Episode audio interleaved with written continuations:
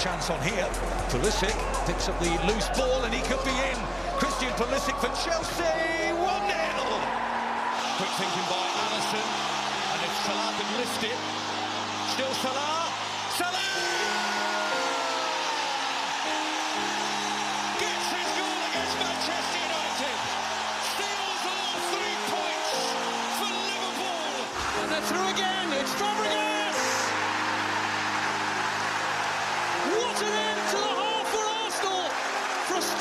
For so long, two strikes as quick as lightning!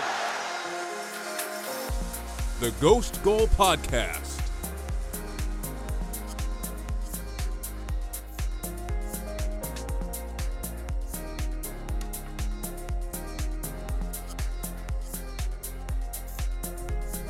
Those mad bastards actually did it. Manchester United have brought back the legend that is Cristiano Ronaldo to the Premier League. He's a little older than the last time we saw him on uh, English soil, but he still packs a punch up front, scoring not only plenty of goals for Juventus, but scoring two late goals today, uh, the day we're recording, against uh, my home nation of Ireland to uh, completely end our World Cup chances. I'm Alex here with Javier for the Ghost Goal podcast, episode 318. It's uh, the day after the Premier League and most of Western Europe's transfer deadline day. Uh, so we're here to mostly focus on the major signings that were made uh, yesterday and, you know, basically since last time we recorded. Javier, uh, you uh, happy overall with Arsenal's transfer window? You guys, I think, have officially spent the most money of uh, any team in England. Uh, you got the deadline day signing of Takahiro Tomiyasu from Bologna. How are you feeling? Let's ignore the, the weekend result for now. Transfers, transfers. Focus on the transfers. Yeah, there's been a lot of talk of Arsenal spending the most money this window, um, and if anything, that proves that we're still a big club. That I don't think that there's many teams that could have done made some of some of the horrendous decisions that Arsenal have made in the last few years, um, namely giving Ozil that huge contract.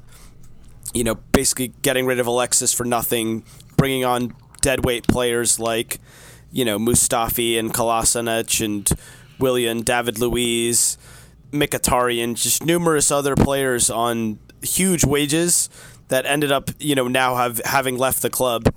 Um, and now still being able to spend 150 million in a summer after you know now we haven't had Champions League for this is going on the fifth year so Arsenal's still a huge team and obviously we still have resources and, and things that can push this team to the next level. Am I happy with like how the transfers have been? Remains to be seen. I'm happy with the profile of player we've signed, which is not what what what I, what I said in the last few years we've been doing, which is you know signing old players, veteran players from teams, thinking that we can use them as stopgaps. We're going for young players. Everyone we signed this window is under the age of 24. You know, Tavares is a backup. Lokonga's probably going to be a starter this year. You know, d- almost assuredly. Ben White. You, you got a lot of players, and you needed them. It's that, that, that's for damn sure. Yeah. We'll we'll talk a little bit more about the the deadline day signing Tomiyasu in a little bit because we'd be a pretty shitty Premier League podcast if we didn't start off this episode talking about a an historic event in the Premier League, an historic event in football that both Lionel Messi and Cristiano Ronaldo have left their clubs in the same summer and moved to different leagues. Uh, we- we've mentioned Messi obviously before, but this Ronaldo signing popped off last Friday. It wasn't a long trans- transfer saga. Uh, it started with all Manchester City fans thinking uh, he was going to come in, and then flipped on its head within five hours of that, and Man United had him back. So It, It for was me, a it roller doesn't change. say It the doesn't change that much for Manchester United. Yeah, yeah, okay. We'll get. Come, come on, man. Let's It let's doesn't. let's maintain some sort of you know mystery and some sort of like illusion of grandeur for a little bit because this is like look at this on the the grand level on a, on Yeah, a, a larger it- level. on a this is a big level. deal for the Premier on a League. nostalgia level and and on a eyes on the league level, sure, it's huge. But I think it's being a little bit overblown as well in the sense that you know eh, the the Ronaldo experiment didn't work at Juventus. How's it going to work two, two years after, two years older now on a, a team that three uh, years. He's been there three yeah, years. on a team that demands more than Juventus does. You know, on on in a team that's still arguably the biggest team in the world. So I, I, well, well, I think it's a great move to sell shirts and to make money and for, for hype and nostalgia and everyone thinking this is all going to be fun and games with Ronaldo. But I, I, I don't, I don't see it changing Manchester United's fate or their stature or listen javier just because your team is down in the dumps doesn't mean that everyone else's team is super you know pessimistic now, and maybe you know, maybe in like a knockout tournament united fans are excited yeah, yeah in this. a knockout tournament sure maybe in like the champions league or something united could go deep with the, with the team that they have but i think in terms of the premier league they're not going to win a, a, the Premier League with with Ronaldo be, leading the front line. You know, I think if he's taking away minutes from from from Marcus Rashford or from uh, you know Martial or or uh, no, no, no, Greenwood or, or, or Greenwood or Sancho. It's Greenwood. Yeah, any of those players though, you want all of them playing ahead of Ronaldo. Technically, if you're a United fan and you want your your no, young players, not Martial. To, yeah, maybe not Martial, but and you don't want Rashford as your center forward. He's not proven he can play there yet. He's better on the left wing. So it's it's pretty much they were going into the season with only Cavani, and then they hoped that Greenwood could kind of poor develop Cavani, into man. Natural... He was willing to stay another year for them, and like now they they've really just kind of shafted yeah, but, him there. But, but let's sure be honest with he's Cavani. Not, he's not he's not playing thirty plus league games. Yeah, and nor is yeah, Ronaldo. That's not, that's not going to happen. Nor is Ronaldo. So right, but with both of them, that's who knows. It gives them a bit more depth to challenge on multiple fronts. But I do have to put this into context because, as I mentioned, uh, Thursday night of last week, going into Friday morning, there were all these rumors swirling that Ronaldo had, you know, just put his foot down with Juventus. He told them he's not playing for them this season. They they better sell him. Uh, and the first name and the only really realistic name that popped up was Manchester City. They'd obviously had been linked with Harry Kane, and that looked like it fell through. And it, it seemed like all the other like it really major just European came out of powers nowhere. could, that could afford yeah, come him, out of nowhere. that could afford Ronaldo uh, weren't really in there. It seemed like Manchester United had already sort of you know blown their load for this uh, transfer window, spending a hundred plus million already on other players. And then on Friday, middle of the day, uh, while we're all working, uh, over a four or five hour period, uh, it's, Rio Ferdinand, Sir Alex Ferguson, and Patrice Evra even made some calls and uh, convinced Ronaldo to come sign for United. And it looks like they've done that. It it's not a big uh, transfer fee in and of itself, obviously, because he's 36 years old, but he's going to be on very high wages. We don't have the official numbers for those yet, but uh, it's. I understand why they had to do it. You, you can't let Cristiano Ronaldo go back to Manchester City. And I don't even know how legitimate that was because I don't think that would have been a perfect fit either. Like Cristiano Ronaldo is not fitting into uh, Pep Guardiola's system as the center forward if Sergio Aguero doesn't. It's the same kind of problem with you're not going to get any pressing out of him. You're going to have to have his teammates do the work for him in that regard. But at Manchester United, where in the past three years at Juventus, Juventus brought in Ronaldo to sort of you know raise their chances of taking that next step and winning the Champions League, and it obviously didn't work out that way. But they obviously made the mistake of trying to shift their whole team focus towards a more possession-heavy, high-press style. They hired Maurizio Sarri, won the league with him, but disappointed in the Champions League.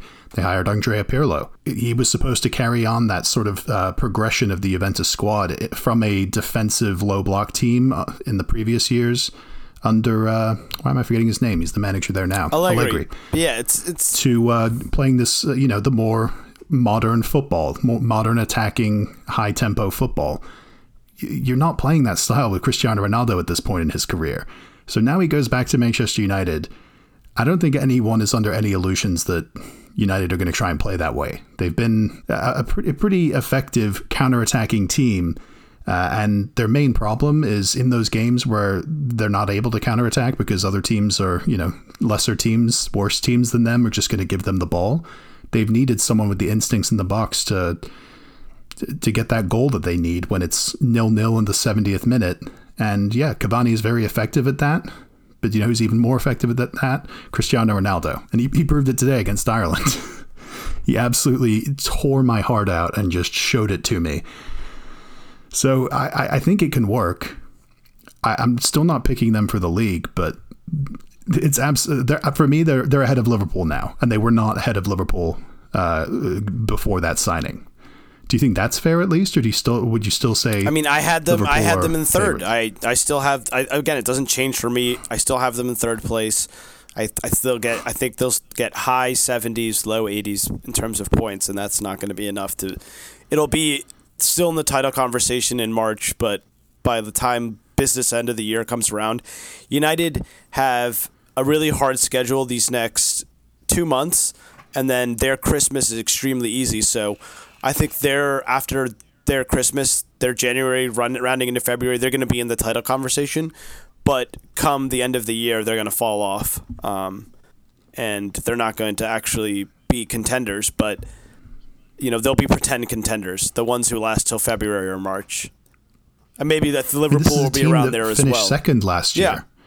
They, they were but second, I think like, like firmly ahead I think of Chelsea. Chelsea and City will push themselves enough that it'll it'll be a really really high point total. You know, high 80s, low 90s in order to win the title. So doesn't change for me too much for United, other than maybe it gives them a little bit of an extra push in that title race. Um, you know, maybe they can last a little bit longer. Who knows? I want to see what they look what like. What about with the Ronaldo, intangible side of it? I don't know. I don't know how like how his ego and how much he's going to demand from the rest of the players and how that's going to meld well. I mean, all that we've heard from the United camp is that there's a lot of gr- groups and cliques and that things aren't what they used to be. So I don't know. I don't know if Ole Gunnar Solskjaer. I don't know where you're hearing that. I don't know if Ole Gunnar Solskjaer is a, Alexis Sanchez. I don't know if Ole, Ole Gunnar Solskjaer is uh, Alexis Sanchez, who left two years ago. Yeah, but I don't know if he is has a big enough, you know, coaching pedigree or mentality to be able to. I mean, they were teammates once. I don't know if that, um, you know, if that if that's going to affect how how things are and the I don't know. I don't know. I don't know about the intangibles. I don't. I don't know if it's going to so be the intangible side of it for me. I think is probably the most significant part because where the sort of general opinion of Ronaldo seems to be that he's you know self-centered, arrogant. Like I, I can understand why you know at a glance that's how people would view him but whenever you hear from any of his teammates from the past, whether it's Manchester United or, his, his prime years at Real Madrid, yes, he does have the arrogance that you need from a goal scorer, and frankly, from you know anyone that you would consider the the best of their position or one of the best players of all time. But it's never been like to the detriment of the team. He he understands that he needs his teammates, whatever team that may be, to to win games and win trophies and there's not many players of his of his stature in the history of the game that have won as many of the trophies as he has over as long of a time span. Like we've been talking about Ronaldo and Messi, they've been pretty much at the peak of their careers since we're in high school.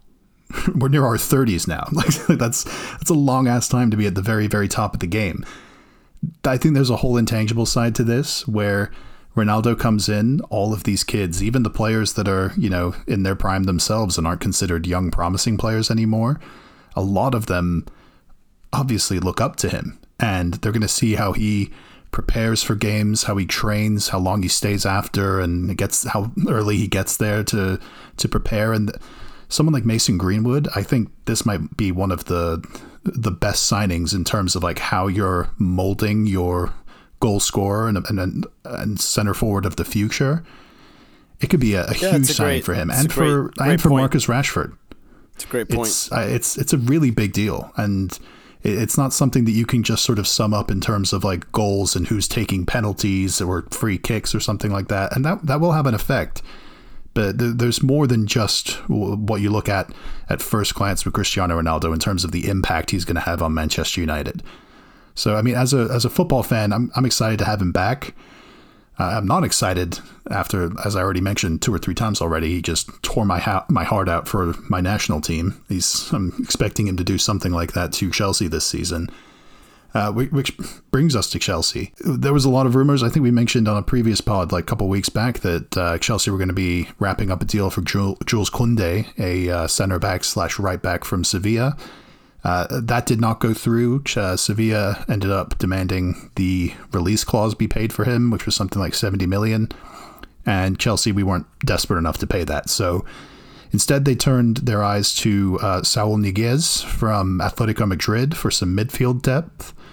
He's a center midfielder, Spanish center midfielder, who uh, has been one of Atletico Madrid's better players over the past half decade, I would say. Was part of teams that went to Champions League finals and have uh, been very frustrating to break down and hardworking. So he, he fits the mold of the what this team is kind of looking for in midfield. Someone that is uh, very talented on the ball. My best comparison for him, I would say, is that the role he's going to play in this Chelsea team is going to be like Mateo Kovacic's role, except just imagine if Mateo Kovacic could shoot. Imagine if Mateo Kovacic had a goal threat. That's what Saul Niguez brings to this squad. It's only it's only a loan, and I'm not sure how often he's going to play right off the bat. But if he settles in and you know, uh, uh, yeah, I would have been I would have been freaking out, out if we signed him permanently. So the fact yeah, that you guys it, got him as a depth signing is just it, it's it's another fuck you city depth move where you guys are just like yeah, absolutely. You know, we have this 50 million double La Liga winner, you know, who's been trained to be a defensive god by Simeone. We have him as a backup. You know, probably can break into our first team. If he does break into our first team, we'll sign him permanently. So you got to think I have a pretty good price on him. I think 40, 45 million, something like that. So yeah, and he's someone that uh, I would not be surprised if he may even be starting in our team. Oh yeah, come the end of the season, absolutely could. Because one of the main reasons that I think a lot of Chelsea fans were were kind of interested in uh, us going out and getting some depth for center midfield is because just last weekend in the uh, the one one away at Liverpool, N'Golo Kante had to come off with an injury at halftime, and uh, you know we brought on Mateo Kovacic and that's fine. And we brought on Thiago Silva, so we still had the the fuck you depth, but there were I think N'Golo Kante has only played something like 46 league games for us since that Europa League final where he played injured uh, against you guys.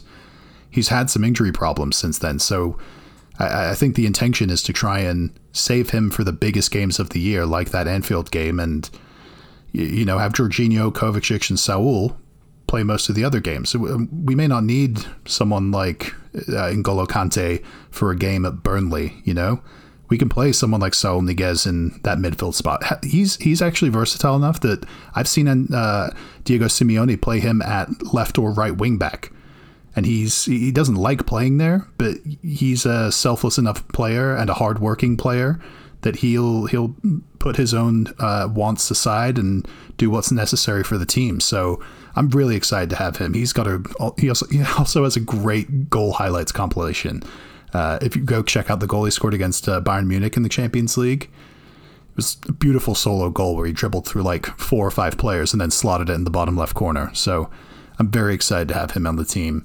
We can come to Arsenal now, Javier. If you want to talk about your window as a whole, go ahead. But I do want to talk about Takahiro Tomiyasu, the uh, Japanese right back slash center back that you guys signed from Bologna. 22 years old, I think you got him for 17 million. It's a nice signing. I think you guys needed a right back after, you know, the recent Cedric performances we've seen in that 5-0 against City and the 2-0 against Chelsea. Yeah, please God, no more Cedric anymore. Thank you, Tomiyasu. Yeah. You know, I think he's going to come right into the team. Um, I've been reading good things about him. I've I actually had seen him play a few times before, um, for Japan as well as for Bologna, and he did stand out on both of those teams. So um, I think we're getting a, a, good young right back who can grow into this role um, and who can probably be molded into something that Arteta wants. You know, Arteta got his signings. He got a bunch of players that he wanted for different roles. I don't think he got every player he wanted, but he did get some some some good players out that he good players or bad players out the door that he wanted out. Players like Willian, like Guendouzi, you know, like Mustafi, like uh, somehow Kolasinac is still on the team, but there's there's a week left of Turkey, so I still have hope on that one. And you and me both. Yeah. Maybe Ross Barkley wants to live in Turkey. I don't know. But just an idea. As a whole, I don't know if it's enough to to push us back into the you know top six, which is ideally where we, we no. need to be right now. You know, if we need to get no, get back into the top six. Obviously, after this start, losing five 0 to City it's not a lot of positives to take other than there, there, there's no we're we're at rock bottom. The only place we can go from here is up. Like unless we actually lose to to th- these next couple of games which we have against Norwich and Burnley, then then maybe maybe, maybe there's there's a, I- f- a further say, down the I've hole. heard that a couple times. I've heard that a couple times from Arsenal fans. Like the only way is up, and I'm like, I don't know. There's further down. Like No, you can no, get no, relegated. That that is a possibility. that's not like this isn't the NFL. Yeah, you don't spend 150 you don't mil get and the then number get one relegated. draft pick. We're too big know, for man. that, guys, Alex. We're uh, too big. We're not Leeds, Alex. We're not going to get relegated. Listen, I'm just trolling you, but the the notion that the only way is up is is just ridiculous because it's it's not. Okay, guys- but like in these first three games, we haven't had our starters. Uh, Xhaka being suspended for three games for that red card, which, by the way, granted, Xhaka, go fuck yourself, dude. Like, you didn't want to be on the pitch. You were dreadful. That red card, I mean, I don't think it was a red card, but you can't. It was. It, it, it's more for what for who you are. That red card is because of who you are. Um, and I don't know why we re-signed was that him. at two 0 Yeah, that was two was 0 right when yeah. that happened. You could tell you, just by his body language and his reaction. The team had already given up at that point. you you could tell that he was just like I'm done with this. Like I don't want to be out here for this anymore. And if I if I was an Arsenal fan, which thank God I'm not, but I would have been done with him years ago and I still can't believe that you guys as fans keep giving him chance after chance, let alone the manager and, you know, the upper management. Well, we're forced to because we have to see him play. So like it, it should have been it should have been over from the moment he took the armband off, like threw it down and told the fans to go fuck it fuck themselves. Like that that's that's it. like you're done with with our club if that that ever happens at any other club.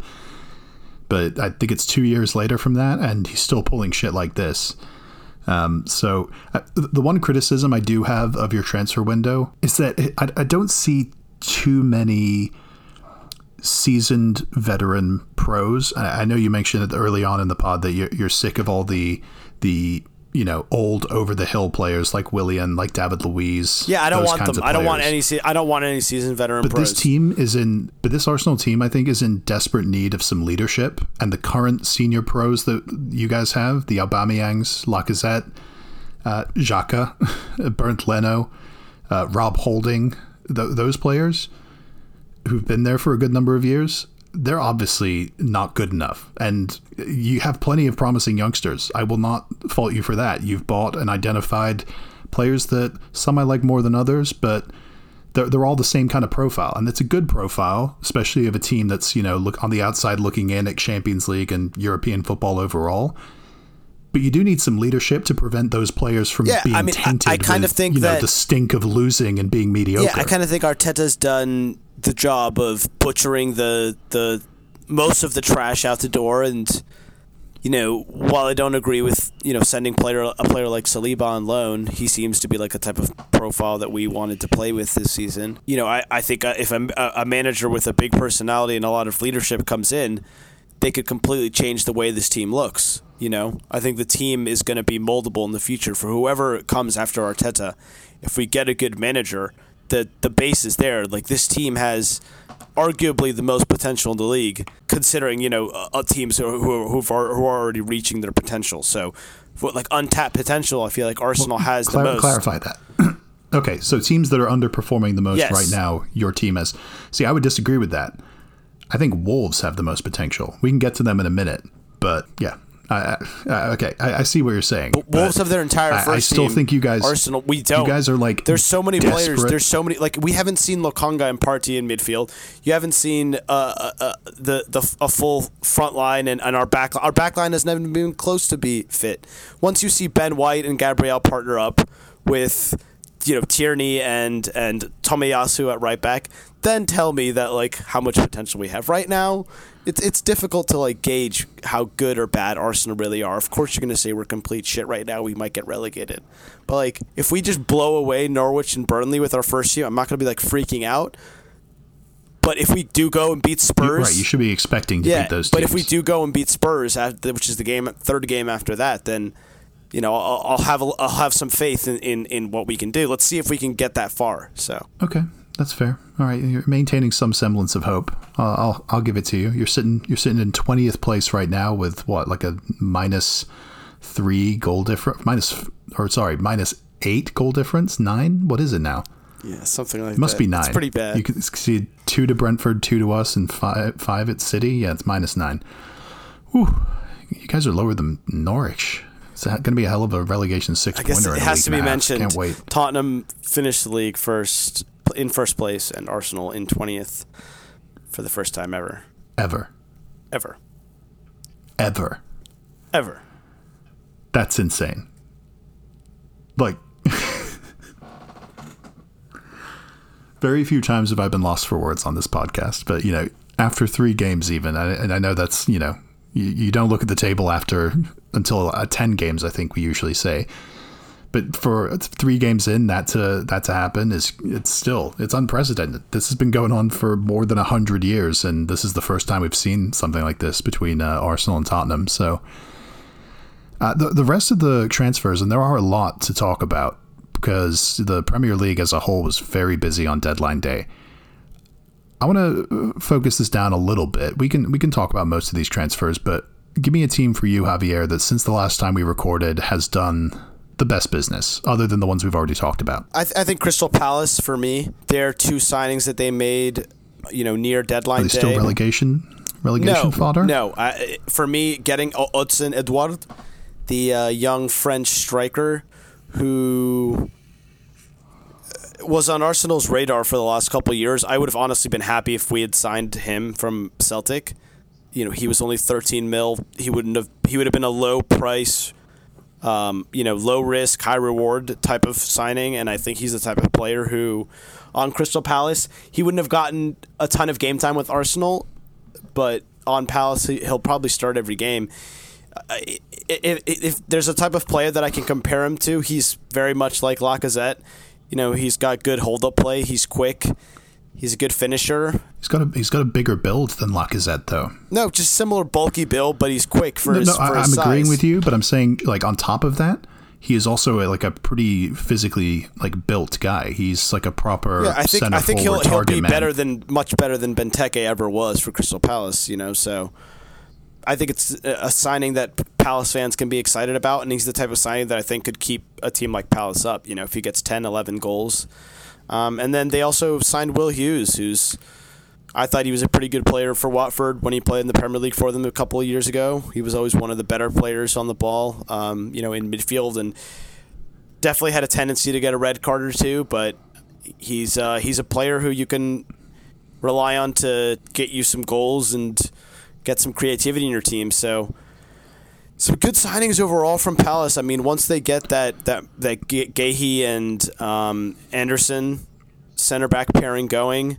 as well as Edouard up front, I don't I don't know. I I, I kind of. We, we've seen some signs Yeah. of life from them already. I kind I kind of feel But- like they could they could finish 15th, 16th. They're not gonna they're gonna be in the relegation fight, but I kind of see them staying up now. Yeah, I'd agree. The, the one thing I'll add for Will Hughes is that he, he does have a pretty good goal threat uh, for for a center midfielder.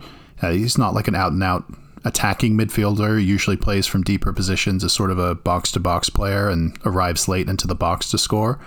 The the only downside I would say to him is that throughout his career he's been plagued by injuries, little injuries that he just picks up when he's you know, starting to gain form, whether it's been at Derby in the Championship early in his career or even after that when he signed for Watford and was playing in the Premier League. But he's had enough good spells in the Premier League that he's he's dispensable at Watford, and you know Palace need goals. Uh, Edouard is obviously brought in to do that, but uh, not many players in that squad are going to be providing them with uh, too many goals, uh, other than Conor Gallagher and Edouard. Uh, so it, it's good to get some experience in there. I I don't think he'll be starting for them, but as an option when they need to, to rest some players, and if he's if he's fit and healthy, I think Will Hughes could have a, a decent impact for Palace. And uh, yeah, so are, are they officially out of your relegation picks? Do you want to update those at all? We did we did They say are. I think we would update our picks. I think I think I'm gonna put. I don't want to say Newcastle, but I'm I'm I'm I'm thinking Newcastle or Southampton. Both of them now are are are in there for me because Southampton really didn't make that many big signings. I thought they were gonna make another well, signing or Southampton's taken. I took them. We Yeah. we agreed on Brentford and no, on Norwich. And- I think Norwich, Watford. oh sorry, yeah, we agreed on Norwich and Watford, and then you had Palace and I had Southampton. Yeah, I might switch to Newcastle or, or Southampton. I'm, I'm not. Yeah, one of those two. But I think I think Palace just barely stay up now. I'm gonna say I think uh, I think Burnley are still in a bit of trouble. I know they've made some signings. Maybe we'll get to them in a little bit. Uh, fuck it, let's do it now. I think Burnley are, are in a little bit of trouble in terms of relegation. They have the oldest team in the league by far, by in terms of average age. They're like the only team in the league that their regular starting eleven they put out is averaging an age You of never learned thirty your or lesson, over. Alex. No, no, no. I've never picked them before to get relegated. I usually learn that lesson early and, and, and stick to, you know, not coming into confrontation with that. But this time, I, I think this Max Cornet signing, the uh, left winger slash left wing back from Lyon that they signed on deadline day, the reason I don't like it is because it, it's, it, it goes against all the other signings that Burnley usually make. Burnley usually make the signing that you don't give a shit about. They make the signing of like Chris Wood from Leeds when he was in the championship, and then he, you know, blossoms into a great center forward for them. They, they make signings like that that, you know, you don't really hear about or think about, and then they end up like paying off like further down the road. Max Cornet is like if you were managing Burnley in FIFA manager mode and you were like, I need a left wing back, I'm bringing in Max Cornet. He's, you know, he's flashy. I can get pace down the wing with him. But I think it might like upset a lot of the sort of like established order at Shell at Burnley. Sorry. And uh, I still think their team is like pretty damn thin. And Sean Dykes is coming into the last year of his deal. They may panic and if there's a bad run of form, actually fire him or something like that, rather than you know sign him to a new deal. Uh, and whoever that replacement is, it's going to be really hard after so many years of Dyche there. He's the longest uh, tenured Premier League manager at the moment. It would be hard for someone to turn that around. So I, I Turf think more with fans, Burnley are in a relegation battle, but I'm gonna I'm gonna stick to my three. I'm gonna stick to I- I my uh, Watford, Norwich, and I think Burnley will be in the battle, pick. but I don't. You can't. You can't pick them. You can't pick them to go down. Sean Sean Dyche, Okay, well, well, we heard your uh, your pick for best sort of transfer dealing since last time we talked. I, I thought you were going to pick uh, West Ham, but I'll use this opportunity to mention them now. They obviously brought in Kurt Zouma from Chelsea. I was heartbroken to see him leave, but uh, he was in the last year of his deal at Chelsea, and out of like a uh, the whole back line that's basically in the last year of their deals, he was the only one that you know, wasn't really starting regularly like Rudiger and Christensen and Azpilicueta are. So it, it made sense at this point of his career. I think he's 26 now. He's been at Chelsea for, you know, seven years. We had him, we signed him from It's when he was 18. for West Ham. Yeah, he's won like a league title with us. He's won the Champions League last year with us. He scored six goals in the league last year. It was very important for us earlier in the season.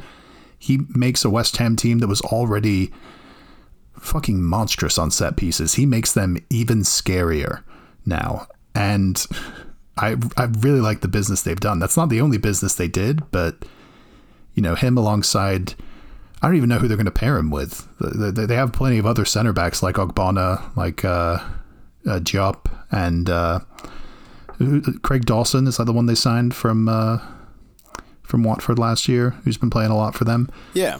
He, he's he's he's a cut above most of those other center backs, and he has the goal threat on set pieces to add to what they have with you know Soucek and players like that. So look out if you're uh, a little shaky on uh, set pieces. West Ham are they're coming for that ass. Um, uh, they didn't they didn't make that Jesse Lingard signing permanent. He looks like he's staying at Man United, but no, they but they went in and spent that money on uh, Nikola Vlasic, the the Yeah. the Serbian playmaker. Yeah, he was. Uh, you may have recognized the name from Everton a few years ago. Uh, he didn't play too much in the Premier League for them, but he played some Europa League games. Went away to CSKA Moscow and tore that league up, and now he's back for something like twenty million. So only 23, so if he went and got better, he wasn't great on Everton, like you said. So maybe now he's going to be. I don't think there's even- good, good on West Ham. I don't think there's even that much pressure on him to perform in the Premier League right now. The, the, like the signing of Vlasic and Alex Kral, the Czech uh, defensive midfielder that they loaned from Spartak Moscow. Uh, both those players have plenty of Europa League uh, experience. I think those signings are more depth and rotation, so they can handle the rigors of uh, their first uh, Europa League run since you know back when Dimitri Payet was there.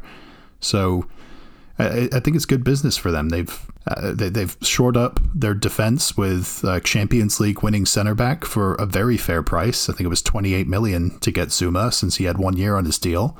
That's a great that's a great deal for for West Ham, I think. And then they've also uh, shored up some rotational options for uh, when they do have to play in Europe on midweek because uh, we've talked about that on previous pods for Premier League teams that aren't the you know conventional top six when they do occasionally get into Europe, whether it's, whether it's Europa League or Champions League, it's a big step up in terms of like your expectations on your squad for handling not only the regular rigors of the Premier League season, but adding to that Thursday nights, you know, traveling away to wherever the fuck they go to in Eastern Europe or something like that. There's always one. So, uh, yeah, I think they've, they've done a pretty good job over the last few days of, uh, you know, just bolstering their squad enough without spending too much money. Who else do we want to talk about here? I think Dan, Dan James. That's a pretty big signing. This twenty three million for Leeds for Manchester United. I think. Oh yeah, that was that was probably one of the biggest like prices paid on the deadline day. Yeah, I think he's he's a he's gonna start for them, and it's the type of player. Apparently, he was on their radar a couple of years ago um, before he signed for Manchester United, and he had all the papers paperwork already signed. He was ready. He was going to go to Leeds, and it fell through literally at the last second. So this is kind of like it was always meant to be, and I think he's going to hit the ground running. I think his growth was stunted at Manchester United. He never really got a, a consistent run in the side. You know, he was always getting dropped for one of the bigger. You know, every, everyone else on that team that we've talked about already on this pod is a bigger name than him. So I think this is going to be a team where he can actually get a lot of game time and he his work rate is tremendous. He can run up and down that, that either the left or the right wing a lot, and you know Bielsa's gonna probably turn him into a beast, and I think he's gonna give a lot of assists to, to Bamford, who Leeds haven't been at their their goal scoring best yet this season, but I think this is the type of player that can push them back into form. Yeah, I mean in terms of winger options, they now have Rafinha, Jack Harrison, Dan James in terms of work rate, creativity, pace alone, that's a pretty good stable of uh, of wing options, uh, along with, you know, like you mentioned, Bamford up top and Rodrigo. is Rodrigo still Yeah. there? The uh, Yep. yeah, the Valencia striker. Yeah, that's it's very nice for them. So. I'm, I'm looking forward to seeing. Uh, I don't know if he starts right away, but I, I agree that he could break into that team very easily. And with the the sort of frenetic pace and work rate that all those players that Bielsa demands of all those players, it's kind of necessary that you have someone that can come in because I don't think Rafinha and Jack Harrison are going to be able to continue like playing every single game at that high of a pace. So uh, we, we do have to mention that Tottenham, you know, they're a big team. They're top of the league. We do have to mention them. Tottenham did sign uh, Barcelona right back Emerson Royal.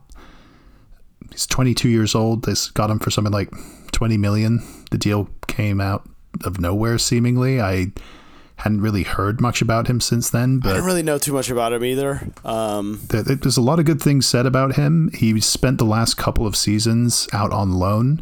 Uh, last year, he was out on loan at Real Betis, and uh, b- before that, uh, I think Barcelona had bought him from Atletico Mineiro in uh, in Brazil. So he's a Brazilian uh, wingback. Tottenham also let go of Serge Aurier, or they, they terminated his contract. I, I think that's probably for the best. He he seems like kind of a you know a penalty waiting to happen, something like that. So uh, now Tottenham, they're going to roll into the season with, for now, Tanganga as their right back. He's done well there so far. Uh, this kid Emerson Royal, and then Matt Doherty, which, you know, I don't think they're winning the league or you know winning many trophies, but that that lineup, maybe the Conference League since they're in that. But uh, he's one for the future for sure. And uh, Barcelona fans all seemed very I wouldn't say distraught, but very surprised that Emerson Royal left their club because I think a month ago he had expressed his desire to stay at the club and compete for his place with Sergiño Dest, that uh, the American right back who's uh, was bought there last last summer. So may may turn out being something of a coup for Tottenham, but uh, we'll, we'll we'll keep an eye out on that one because uh, certainly caught my eye. And, the other sort of big club I want to mention that had a somewhat significant signing was uh, Leicester. They got uh, Ademola Lookman, the uh, winger from uh, Leipzig. They got him on loan for the season. You may remember he was Fulham's best attacking player last season, or if you watched any of Fulham last season, he was the one that jumped out. Uh, uh, what do you think about him? Do you think he's going to make a, a, real impact on this squad, or you, do you think it's kind of like the same thing with West Ham and those signings I mentioned, where they just need good, consistent depth for multiple fronts this season? I've never been a Ademola Lookman fan, but you know, I know that he's had highlight reel goals before in the past for Fulham and for Leipzig, but I've just never, yeah, never been a huge fan of him. He even back on his Everton days, like just never, never, never really. I know that he he he was a FIFA wonder kid, and everyone would always buy him in FIFA, and he would become super good. But I never, I've never seen it in real life. So I, I don't See, know what to I, I think was of on, him. I was on the same page. I was But- on the same boat as you, I guess, last or before he went to but Demarai Fulham. Gray, Demarai, But during that same Fulham thing with season, Demarai Gray, but he changed my mind. maybe Demarai is already seeming to prove that he's uh, you know come come to a, a good team and there to prove a point. Maybe Lookman Lookman as well. You know he's getting his chance on a on a good team and he probably wants to make that deal permanent. You know Leicester's a big team that, that can that's that's on, on the up right now. Yeah, I mean he'll have Harvey Barnes in front of him to compete with, but Harvey Barnes has proven to be a little injury prone uh, in the past. So who knows? They he may get another injury, and all of a sudden he's going to be relied upon to try and keep them in a, a top four race. So anything can happen. But uh, yeah, that's a pretty good loan for them. Any of these other moves you want to mention? I, I'll, I'll mention. I mean, uh, Marc Ka- Cucurella Ka- signing for to- Brighton. Yeah, Kabak for Norwich, Cucurella for Brighton. t- To you know, Kabak is a good, good, nice little center back for Norwich. Same thing with Williams. All the all these are loans. Um, Cucurella was permanent for Brighton. Yeah, Marc Cucurella, I will mention, he was a. I I don't think he was a Barcelona academy graduate, but he was one of those players like Pedri, who they signed from Las Palmas. I can't remember where they got Cucurella from, but they signed both of them when they were like very young. Cucurella, when he was like 17 or 16, started loaning him out, and then he was eventually bought by uh, Getafe, where he's played the last couple of years. And you know, Getafe, there, there's not many names that jump off uh, the team sheet there, but when you watch them, they're they're a fucking bastard to play against. They're one of the meanest, dirtiest uh, defensive counterattacking teams you'll find. He has a wand of a left foot and a great work rate, and I- I'd put him up there with Junior Firpo, the uh, left back from or left wing back uh, previously of Betis. And they have And him and? Lamptey. So they have two pretty good left so backs there. Wow. Brighton have brought uh, Cucurella in for something like fourteen million Brighton have so pounds. many good defenders. He's 22 years old, 23, I think, actually. And uh, yeah, the, the the sort of three five two that they've they've shifted to recently, it lends itself to when when fit and healthy, having Cucurella on the left and Lamptey on the right. They're both very athletic and pretty technically skilled as well. It's going to be a, a very effective counterattacking system. They just need to, you know, keep those forwards firing and. I think though I think this is actually going to push them away from the, the relegation battle. I think they're going to be sort of like a, a lower mid table team, Yeah, sort I of in the same neighborhood as, as Wolves. I think so. Good moves by Brighton. Not nothing too flashy, but if you've if you've been watching La Liga recently, you'll you'll have known Cucurella is a, a very quality player. Or any other teams you want to mention? Uh, I think you already mentioned Norwich. Well, uh, yeah, Kabak was necessary. Wolves got uh, Hee Chan Hwang on loan from Leipzig. I think with Hwang. the Hwang Hee Chan Hwang. with the option to buy. He's an exciting. He's not a dick, Javier. Yeah, no, he's an exciting Korean, South Korean talent. You know, he, from what I've seen, you know, back when he uh, when he was on Salzburg, you know, he him and and and he was the one always getting. Him, Minamino, Yeah. and uh, Haaland. And were, Haaland were you know, all- yeah, they were all that one excellent together, when, and you- when they were in the group with Liverpool. and you knew that you know he might be snapped up one day. So he's extremely quick. You know he's got an eye for goal, and he's probably going to be a good backup um, off the bench along with Silva for uh, Jimenez. You know now they have two good young strikers, and Silva's still only 19, so this is a little bit more of an experienced striker who you know. The, well, Fabio Silva they sent out on loan, so oh, he's they? not going to be around oh, this season. Well, then yeah. So then he, then Hwang is going to get a lot of a lot of game time. yeah. Well, we'll see how that one goes. I, I think they need to hitch their wagon more to getting Jimenez, you know, back backfiring because uh, he hasn't looked his yeah, his United got self. lucky as shit in that game. There was there was some bullshit on that VAR call. You know, their goal should have Yeah, been but I chalked mean, off. There should have been a penalty. have- Dan James had a two footed tackle in the box that was clear penalty. I don't know how United got so lucky, but Wolves unlucky to be in the same position as Arsenal with no goals scored, zero points. You know, at the, near the bottom of the table. Only minus three goal difference. Impressive. You know, to three one nil losses. impressive. But they've had like fifty shots, and in and, and in each one of those games, Adama Traore's had one v ones that he's put straight at the keeper or wide. So you know, they just need to sort Never out their finishing. They Jimenez has looked his movements there still. He still like looks like a great player. Just his finishing is is rusty. But if he gets that back, you, you can tell that the Wolves will they'll they'll win some some games this season, and they look like they're they're a fun team to watch. They are nonstop. Yeah. They they like attacking and shooting, and they're a very different team to what they were under uh, Nuno Espirito Santo. So at least for Wolves fans, there's hope that the, their team is still going to be decent this season, unlike Arsenal, where from the performances there's no hope. But from our from our signings and our money, there there is some hope. Well, that's a good place to end it. Thank you guys for listening to uh, episode 318 of the Ghost Goal podcast. We're in the middle of an international break right now, so if you haven't figured it out, there's no games to preview. I mean, we could preview international stuff, but that's just too hectic to try and keep up with. Uh, so we'll take a little bit of a break. We're going to do probably a continental catch up uh, podcast sometime this weekend. Take a look at all the other big leagues around uh, Europe and uh, Some of the other big signings that maybe we haven't covered yet. Stuff Teams like to look that. out for. There's been there's been plenty of movement not only in the transfer market but in terms of uh, managers moving clubs in Germany, Italy. There's tons to talk about. So we'll do that. We'll look ahead at the Champions League group stage. Those groups were announced uh, last week, and we'll be kicking off the midweek after the return of Premier League and club football games uh, in a week and a half. So that that's obviously exciting to have Champions League back. Javier, thanks for jumping on this one with me. Uh, late night edition of the Ghost Goal podcast, Ghost Goal Pod After Dark. You can follow us on social media at ASMOS92 for my Twitter and Instagram, at JavierRev9 for Javier's Twitter, at Ghost Goal Pod for the podcast socials. If you guys could do us a favor and jump over to the Apple Podcasts app, look up the podcast, Ghost Goal Podcast, obviously, and rate and review. And if you can, leave a leave a comment review uh, on the podcast. We greatly appreciate it. It helps uh, new listeners find the pod, so we can grow this thing a little bit more. Thanks again for listening, and until next time, see.